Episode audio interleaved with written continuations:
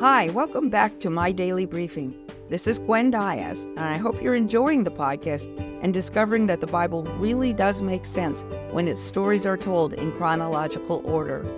Here's Ed with our next episode. Hi, it's Ed again. Let's go right to episode 187, titled Still No Peace in Judah. You can find these events in 2 Kings 25 and Jeremiah chapters 40 and 41. Since Jerusalem had been burned to the ground, Mizpah became the capital of Judah. King Nebuchadnezzar of Babylon appointed a man named Gedaliah to be the governor.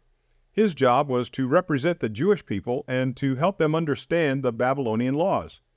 When the Babylonians first invaded Judah, many people escaped to neighboring countries. But when they heard that Gedaliah was the new governor, they started returning to their homeland. This included several former army officers. Gedaliah advised everyone to settle in the land and serve the king of Babylon.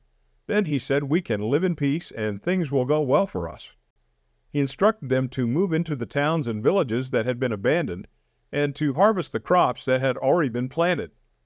The people who had stayed in Judah were able to enjoy a brief time of peace and prosperity. Two months later, Yohanan, one of the army captains who had returned, uncovered a plot to assassinate Gedaliah. He learned that Ishmael, another former army officer, had been hired by the Ammonites to kill the new governor. Ishmael was a descendant of one of the kings of Judah, and apparently he wanted to be the ruler. Yohanan informed Gedaliah about the plot against his life and offered to kill the disgruntled officer. But Gedaliah refused to believe that Ishmael would do such a thing. He was so convinced of Ishmael's loyalty that he invited him, along with ten of his friends, for a special dinner. During dinner, Ishmael and his men killed Gedaliah, along with everyone else who was in the room. Then they proceeded to kill anyone in Mizpah who had been loyal to Gedaliah, including the Babylonian soldiers who were assigned to keep the peace.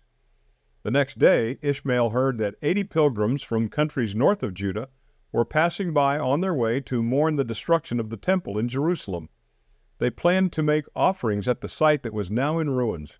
So Ishmael went out to meet them. He started weeping and pretended to mourn with them.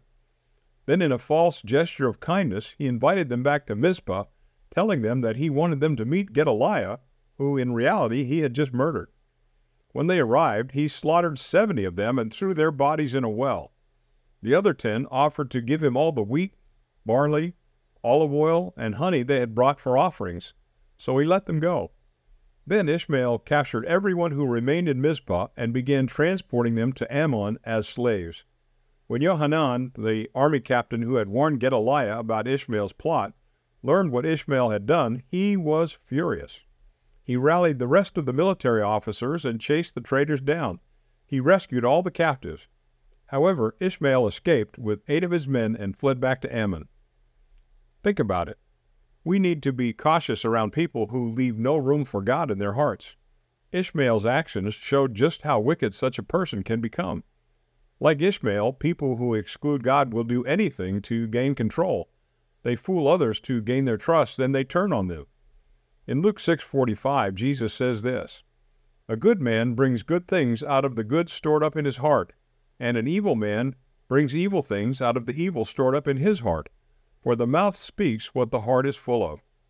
Our job is not to reason with godless people. Our job is to pray for them and stay alert. Now go and be alert today.